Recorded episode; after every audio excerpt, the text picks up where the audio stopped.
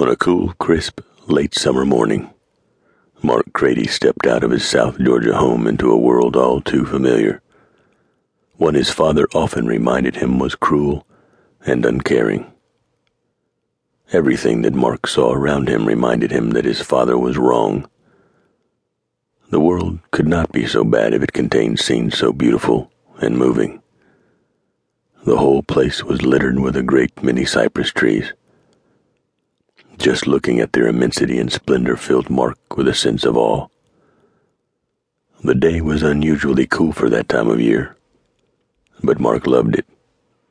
And he didn't think of the world in the same terms that his father did. Mark was forced to endure the terrible, overbearing nature of his father, Thomas Crady Jr., even living in the same house, the ancestral home, one that long before had been the center of a vast plantation, setting the Crady family up to be some of the wealthiest people in the entire region. Mark couldn't stand many things about his father, Thomas, such as Thomas's views on the world and his views on all of those he deemed beneath him. Most of those beneath him placed there because of finances or the color of their skin. Mark often asked his father how he could see others as inferior based on such uncontrollable circumstances, how he could not see that everyone was a child of God, and all the other like and related questions that one could think of.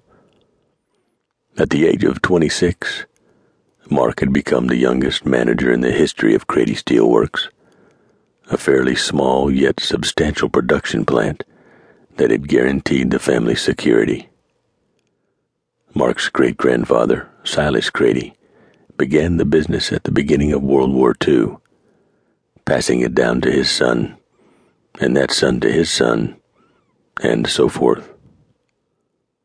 Mark had never planned to take over the family business. He would have been just as happy working on the floor with the rest of the men as to assume the leadership role. In fact, he would have preferred it.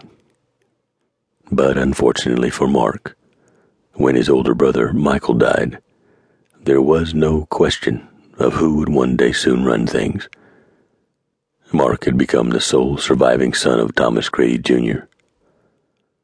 Thomas had aged more quickly than his years had passed, and had grown very weary of his position in the company. Most of all, he couldn't stand to look at the countless employees that were of such lowly stations in life that Thomas called them by many callous and heinous names.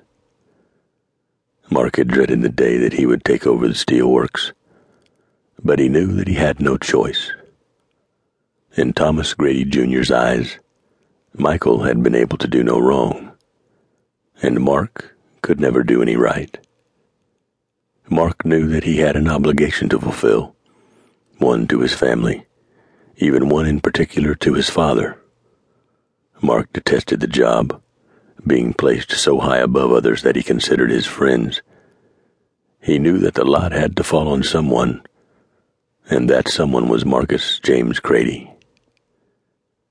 Thomas, as uncaring as he was toward his son, thought it a great idea that Mark had begun his journey in the company by working on the production floor, really getting to know the ins and outs of the business from the ground level. What Thomas hated, however, was that by doing so, Mark was associating with lesser elements of our delicate society. A particular assemblage of that lesser element was the King family. Darius King and his brother in law, Aaron Jones, had both worked for Crady Steel Works for many years.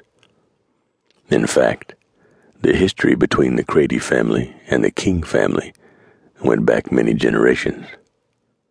Thomas's great great great grandfather had owned the Jones family as chattel property before the War of Northern Aggression.